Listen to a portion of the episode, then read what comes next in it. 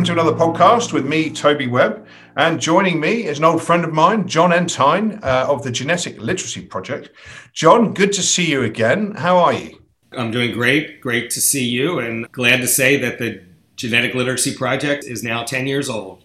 10 years old. Well, you and I first met about 20 years ago when you used to write for a magazine that I published called Ethical Corporation. And uh, you used to enjoy puncturing some myths and writing a, a, column which some people thought was sometimes controversial. I thought was always fascinating. And since then, it's great to see what you've done with GLP. Just for those listeners who aren't familiar with the Genetic Literacy Project, just tell us briefly what it is and tell us who and who it isn't funded by. Thank you very much to ask me about that. The GLP, like I said, has been in existence 10 years. It looks at really genetics and biotechnology, which I think uh, with the advent of CRISPR, everyone recognizes this could be the defining technology of the next 20 or 30 years. Everything from developing vaccines to fight COVID, genetic manipulation to rid us of diseases and, and embryo manipulation but also used in agricultural issues, developing new strategies to rid us of diseases in, in agriculture, pests of one kind or another, and synthetic biology in industrial production. And I was aware that as this technology was beginning to gain traction 10 or 15 years ago, that there was a lot of misinformation about it. Obviously, anything this disruptive challenges people's values and raises all kinds of ethical, religious, and practical questions. So I thought that was an arena that needed to be explored. And we started out with 12 visitors on our first day, and, and now we get 40,000 visitors a day, and it's the most popular biotech genetic website in the world.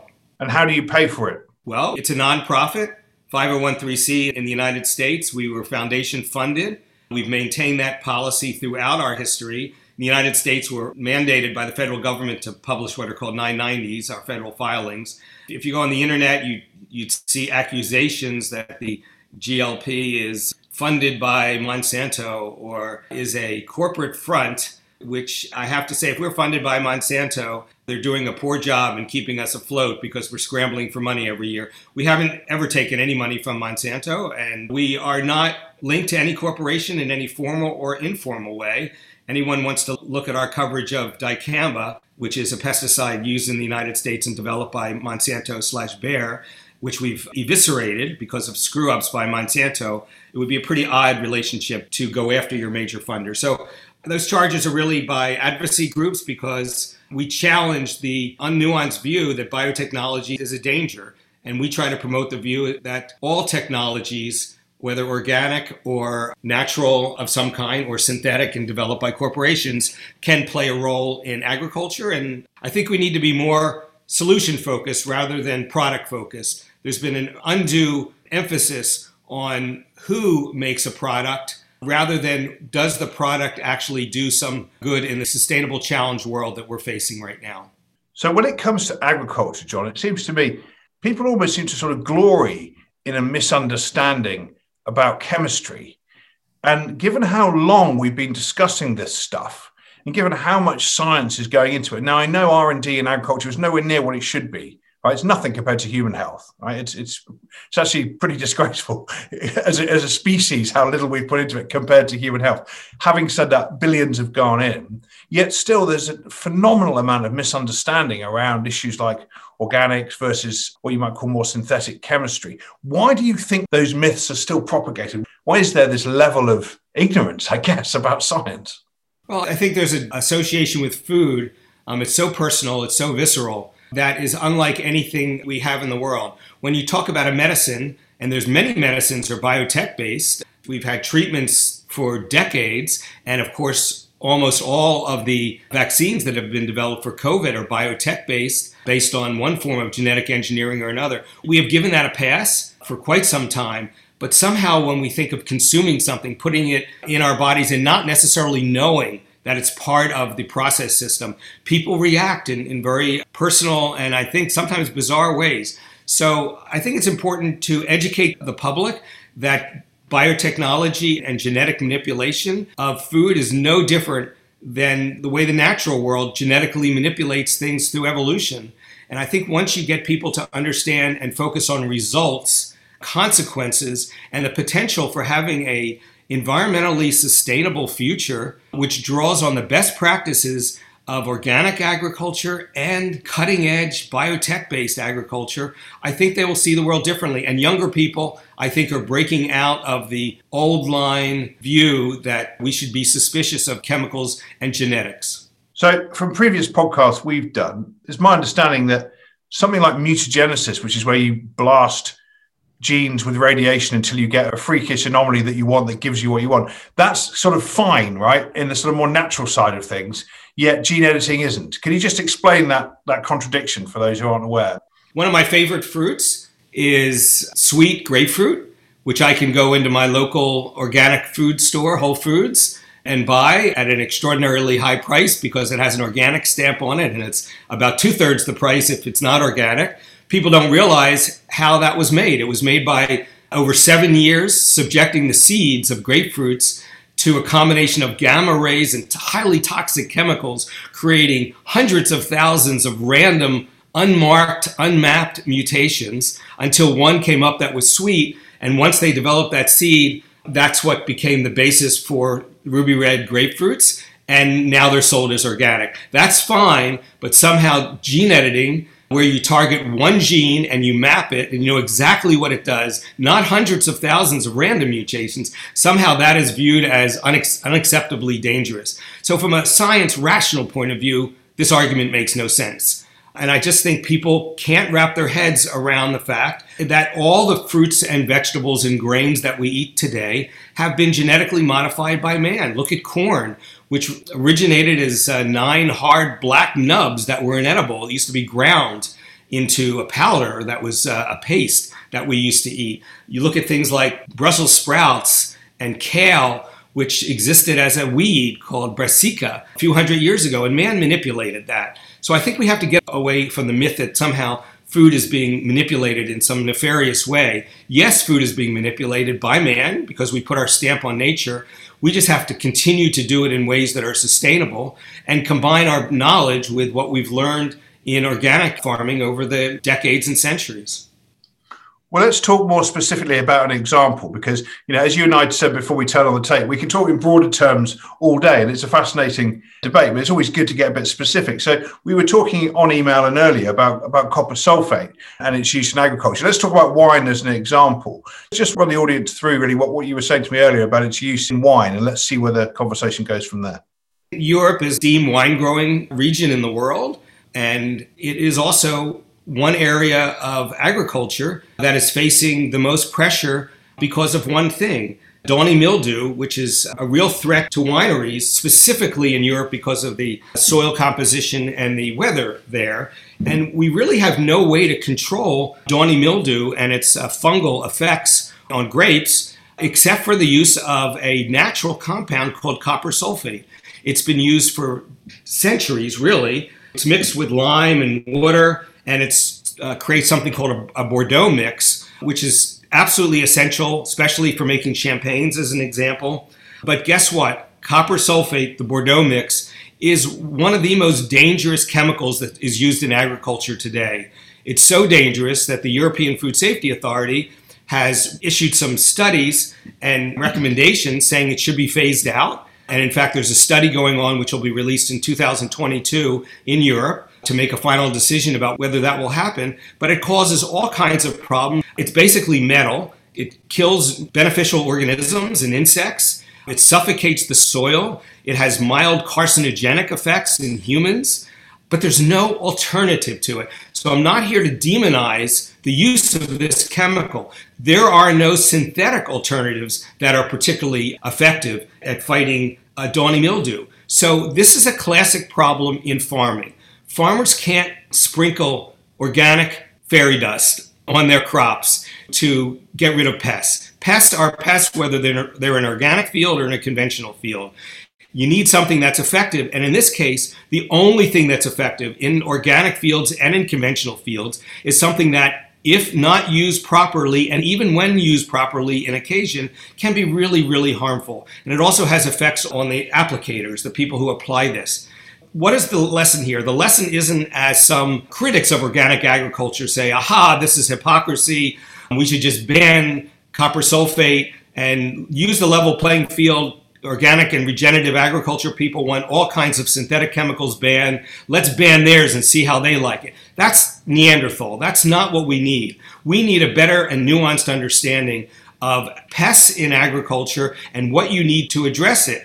We absolutely should continue to look for alternatives to it, synthetic or organic. But until then, unless we want to ban the wine industry, we need to use this and ultimately also focus on gene editing of disease resistant cultivars, which in the end could be the solution that essentially puts all chemicals on the sidelines. So the lesson is let's not demonize any chemical. It's odd because glyphosate was given a clean bill of health by the same European Food Safety Authority that is recommending that we consider banning copper sulfate. Yet glyphosate is on the way to being banned in Europe, and copper sulfate, under pressure from the organic industry, was approved for another few years.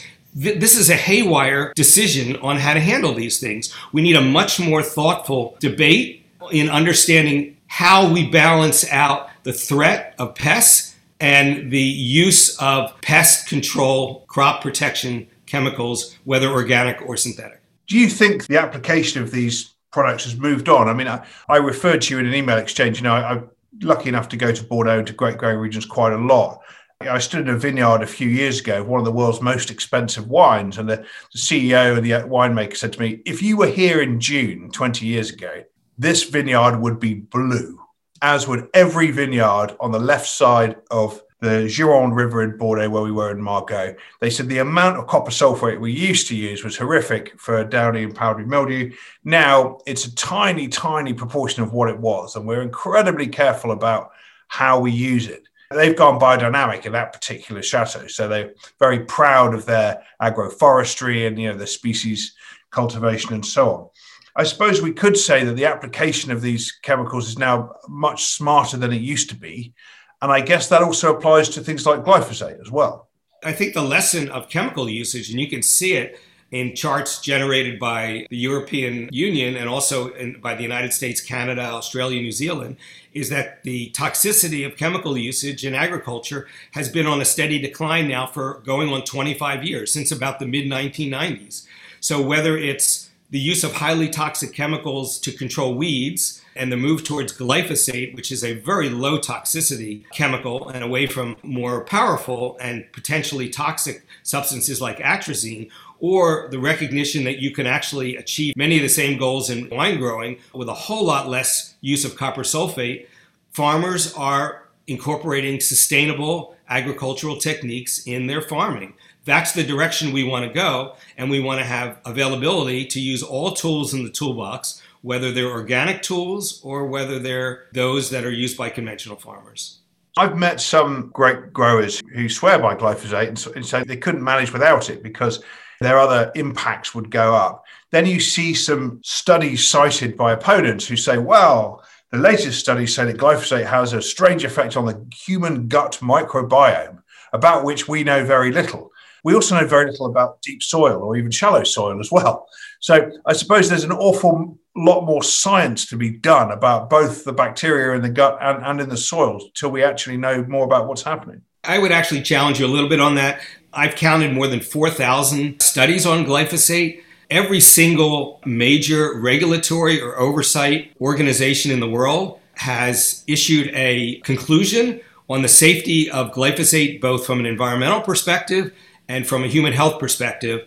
And we're talking about the EFSA in Europe, we're talking about uh, the EPA in the United States, Health Canada, um, the agencies in Australia, New Zealand, Japan, Africa, three World Health Organization agencies. Every single risk based agency in the world has said that glyphosate is perfectly safe. In fact, it's one of the safest chemicals out there. It's so odd that the anti-biotech industry, and that's what I would call it, the critics of this are really an industry, have focused on the one chemical that's probably the safest chemical out there as an herbicide in the world, and safer than the every organic alternative out there. It's much safer for a mass scale, high volume agriculture, much safer than organic alternatives. I think that debate is closed. I think the debate really has to be much more nuanced and recognizing that there are some dangers and some uncertainties involved in the use of any chemicals, whether they're organic or synthetic. So we have to focus on living with some degree of uncertainty.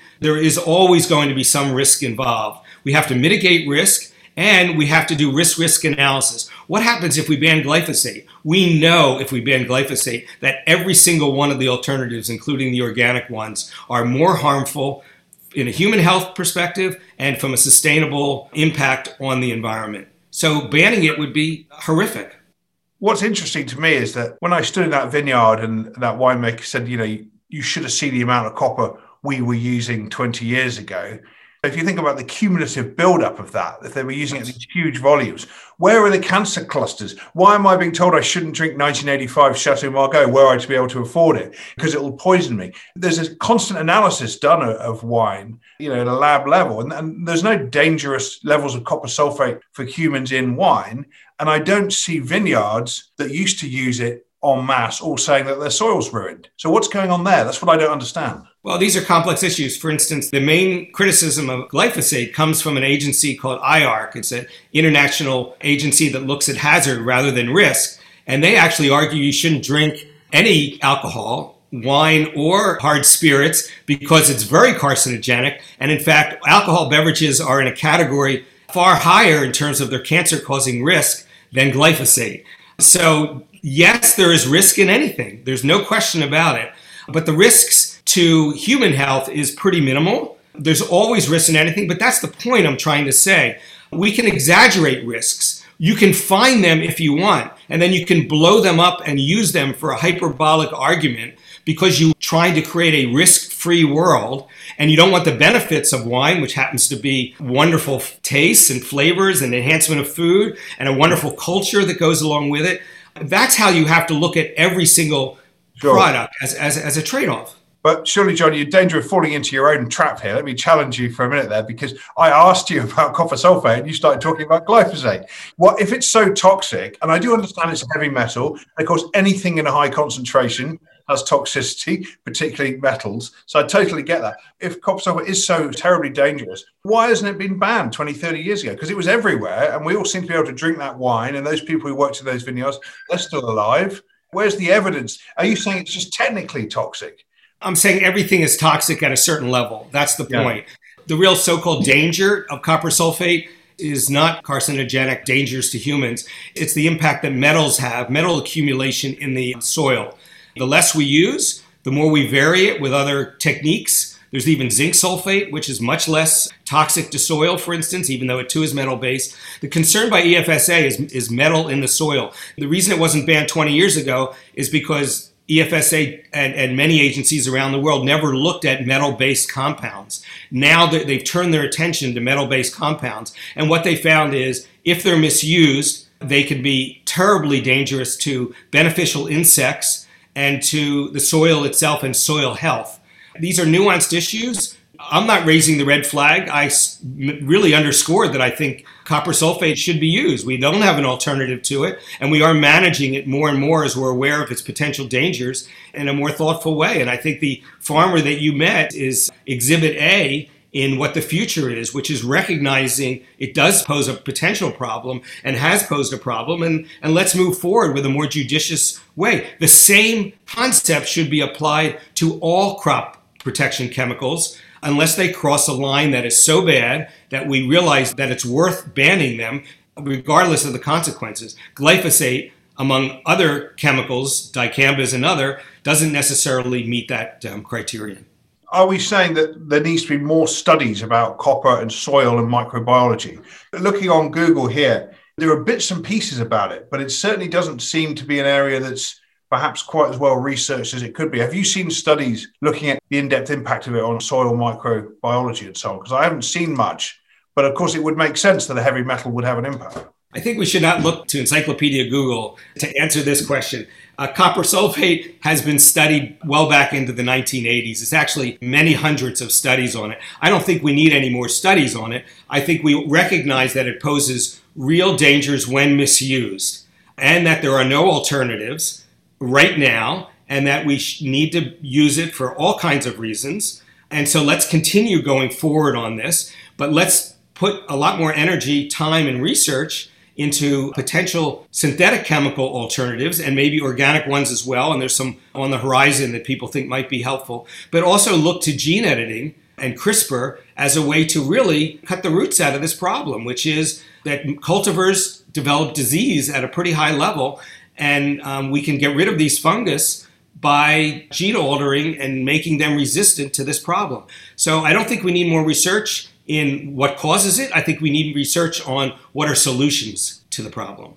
Interestingly, about a year, maybe a year and a bit ago, I think that the Comité de Champagne, which governs what happens in Champagne, both they and I think uh, LVMH, uh, uh, Louis Vuitton, Moet, Hennessy, who make uh, well, they make Moet, they make Hennessy cognac. The de Champagne, I think, said they were going to ban herbicides by 2025, and LVMH said the same thing for their estates and also for their cognac production. What sort of solutions are they going to need? I can't imagine champagne producers signing up for gene editing anytime soon, given the huge levels of opposition to it in Europe. It gets sort of lumped together, doesn't it, with GM, unfortunately. So, I mean, what's going to happen there? I mean, I guess it sort of feeds slightly into the farm to fork strategy in the, in the EU, where they're saying big focus on organics. Are we headed for big problems there then? They could say they're going to ban herbicides, but they're not.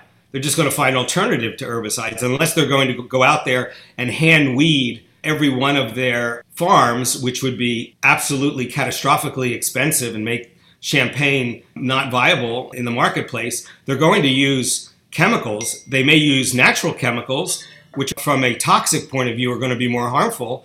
And they're going to be able to say, yes, we've phased out the boogeyman of anti biotech activists, glyphosate, but they're going to be fooling the people the public, even though they're not fooling themselves. They're just going to replace it with a more toxic herbicide, which just isn't under the public gun. So that's the kind of hypocrisy we have to deal with. As for gene editing, we, we don't have these alternative cultivars developed.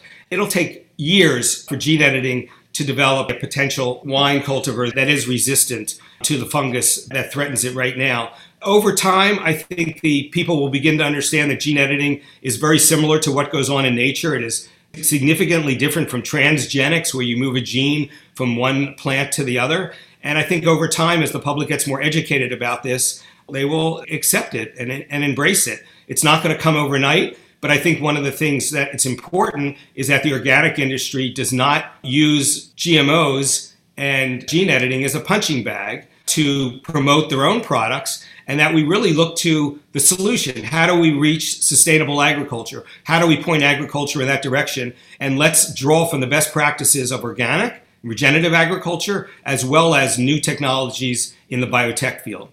Let me ask you then, John, where does regen ag fit into this? Every conversation I have at the moment seems to start and finish with regen ag it's increasingly coming under question for you know lack of codification. What is it? Is it greenwashing? Are we going to start counting carbon in soil that was already there anyway that we couldn't count? And what about the fact that measuring soil carbon is so incredibly complex because 100 yards down the road the soil's different? I mean there's an awful lot of questions emerging in certainly to me about regenerative ag where does it fit in this sort of paradigm for you? Because we've had this very clear separation haven't we? Sort of organic conventional. Where does regen fit in yeah, re- regen is one of those words like sustainable that means one thing to one person and another thing to another person. It is undefinable. It's a code word. It's a rebranding of organic because organic has taken on some negative connotations over the years. And also, the organic industry has been so aggressive and become defined as so ideological in the minds of many people, particularly scientists.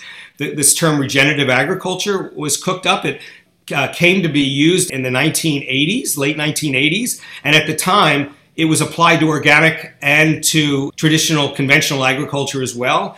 In the broadest sense, it just means that agriculture should be able to generate itself. You're interested in soil health, which is very probably the central canon of organic agriculture, but you're also interested in practices like no-till, which don't release carbon, which is basically unavailable in organic agriculture and only available in conventional agriculture. So if you really use the term as it was first promulgated, it applies to a range of practices that cut across various ideological conceptions of agriculture. Unfortunately, it's been co opted by the organic community to rebrand it as a selling point. And once you say regenerative agriculture, it's like saying sustainability. You suddenly have a green cloak on and you're super sustainable man. And no one can question any of your motives because you are clearly doing the right thing. Essentially, it's bullshit.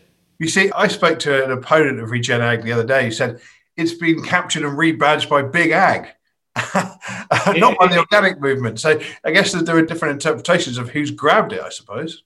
Exactly, it's true. But it's the same thing about sustainability. When when that word became bubbling forth uh, in the early 1990s, it was absolutely applied to generally smaller companies that were being very socially responsible in their practices. The idea that it could be applied to large corporations was farcical. And now every company in the world has a sustainability division, and they've totally co opted that term. So, yes, it can be greenwashed, but it can be greenwashed by companies as well as the organic movement. And that's what it has. And once that happens, we recognize that we shouldn't look for code words like that. Let's look for practices. Let's look for how you are measuring what your claim. That's why in the issue of so-called sustainability or regenerative agriculture, we need to look at life cycle analysis. It's not good enough just to make claims that we're green focused. Let's look at things that you're actually doing and do they work. When you look at organics under the life cycle analysis from a sustainability point of view, it's disastrous. I mean, with a 30 to 40% yield lag and the use of till agriculture that releases carbon into the atmosphere and the use, the reliance on cows, which burp methane, which is 20 times more potent as a greenhouse gas than carbon, you have a sustainability nightmare. And that's been recognized by dozens of dozens of studies. So rather than just focus narrowly on these things, we need a broader concept that focuses on life cycle analysis. Thank you. Um, a final question for you in a moment, John, but a quick anecdote you reminded me of before that. About a year ago, I was at the uh, Wine Paris exhibition and I went around the organic producers' stands and I just wandered around asking them all, you know, what does organic mean to you? What do you do in the vineyard? What do you know about climate change? What do you know about soil oxidation? Nobody knew anything about soil oxidation. Nobody knew nobody knew that tilling wasn't bad. And, and one particular farmer said to me, I'm not going to do my comedy French accent, but he said in a very strong accent, he said, he said, Who's to tell me I, sh- I shouldn't till my soil? It's good for the land. And I said, But you're oxidizing your soil, you're releasing GHGs. He said, What are these GHGs? How do I know they are there? I cannot see them. like, I didn't know what to say. I thought he's joking, but he wasn't. So there's an awful lot of dogmatism and, and firm belief still out there. I'm just looking at this quote from Wine Spectator about the glyphosate debate. And there's a quote from President Macron of France, which you're going to love. He said, Glyphosate, there's no report that says it's innocent. In the past, we said asbestos isn't dangerous, and the leaders who allowed it to continue, they had to answer for that. He's not necessarily quoting science there. What do we need to do to have a better debate about this? Because it seems to me leaders like that can, can casually kind of propagate mistruths and then it becomes part of the belief system. What do we need to do about that? Is this do retailers need to do more? Because we surely, if we want to be sustainable, we've got to tackle this problem of misunderstanding of science. How do we do that? Well, on that specific issue, farmers are speaking out and scientists have been speaking out for years. And as I mentioned, if you look at the top 20 regulatory and oversight agencies in the world, every single one of them has given a green stamp to glyphosate, and it hasn't made a whit of difference.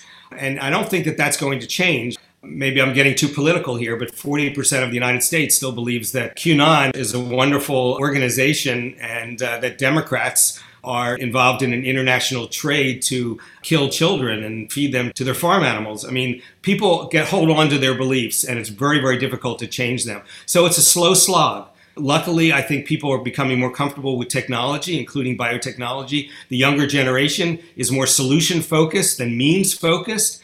And I think it's just a gradual education process. But there's going to be these debates for a long, long time. 200 years ago, we had a Luddite movement um, that believed that uh, the Industrial Revolution should be stopped at its tracks because we're going to ruin rural England. And they were right, it did ruin rural England. And we went through some really tough times. So they had an argument um, and it was legitimate. But if we hadn't gone through it, we would still be living with 40% child infant mortality and horrible disease problems and low educated people.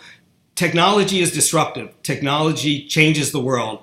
It's always going to, I think, upset the apple cart but I think we have to just press onward and have dialogues like this and really spread the word as much as possible. So whenever I say final question, I'm always hoisted by my own petard because I then have another one, which is this: Is there a moral imperative, an onus on food producers, anyone producing a product with a label on it, with an ability to talk to consumers, to do more, to have an educated conversation with consumers and have a dialogue about the complexity of choices we face? Because it strikes me that if you're not doing it at that point, what chance have we got to reach consumers?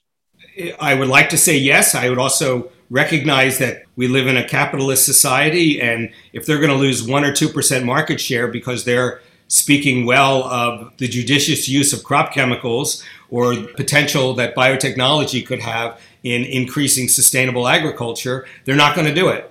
So I don't think just the nature of capitalism suggests that they're going to put themselves on the front lines until the benefits meaning the market benefits, the share benefits, start outweighing the negatives. And as of now, the negatives are still higher. So the impetus really comes down to trying to poke and prod the media and, frankly, put politicians' feet under the fire because they're the ones who have the opportunity to stand outside the influence of the crowd and make some brave decisions and put their communities ahead of the prejudices of people who are ill informed about science. Will they do it? Some will. I hope more will.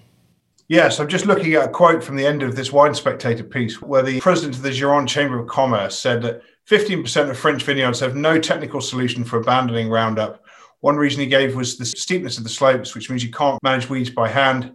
He said, President Macron said we will leave glyphosate, but he also said we'd look for substitutions. He said, three years doesn't seem possible to me. We don't currently have a substitute molecule. So there is starting to be a more substantive debate in trade media about this. I'm seeing it more and more. I guess we can only hope that we have more of that and we start to collaborate for these sustainable solutions that ignore dogmatism. Jon Entine, thank you very much for your time today. As ever, good to see you. Good to hear your views. And listeners, please check out the Genetic Literacy Project. It's uh, GLP. What's the URL, Jon, for those wanting to check your newsletter out? Yeah, geneticliteracyproject.org. org. There we go. Check it out. There's always some fascinating stuff there. And we'll bring this to a close now. But, Jon, once again, thank you so much for your time. Thank you.